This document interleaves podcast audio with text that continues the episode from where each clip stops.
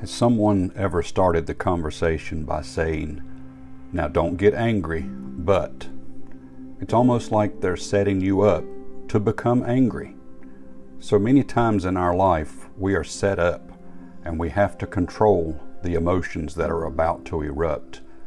It's inevitable in life that things are going to upset us, that anger is going to come out. And don't be afraid of that. But we have to learn to control our emotions, and I believe especially our anger. Jesus himself, when he came into town, saw something that was very disturbing to him. He was not pleased with what they were doing in his father's house, and he showed it. He was very angry, and he rebuked them in a very forceful way.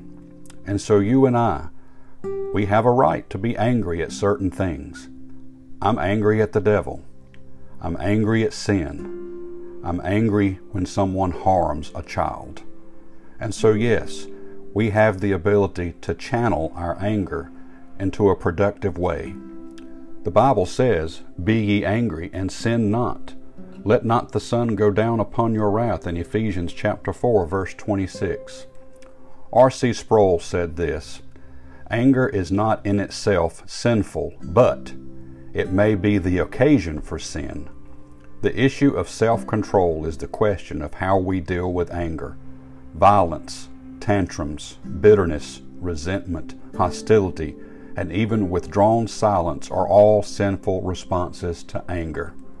Proverbs 19:11 The discretion of a man deferreth his anger, and it is his glory to pass over a transgression.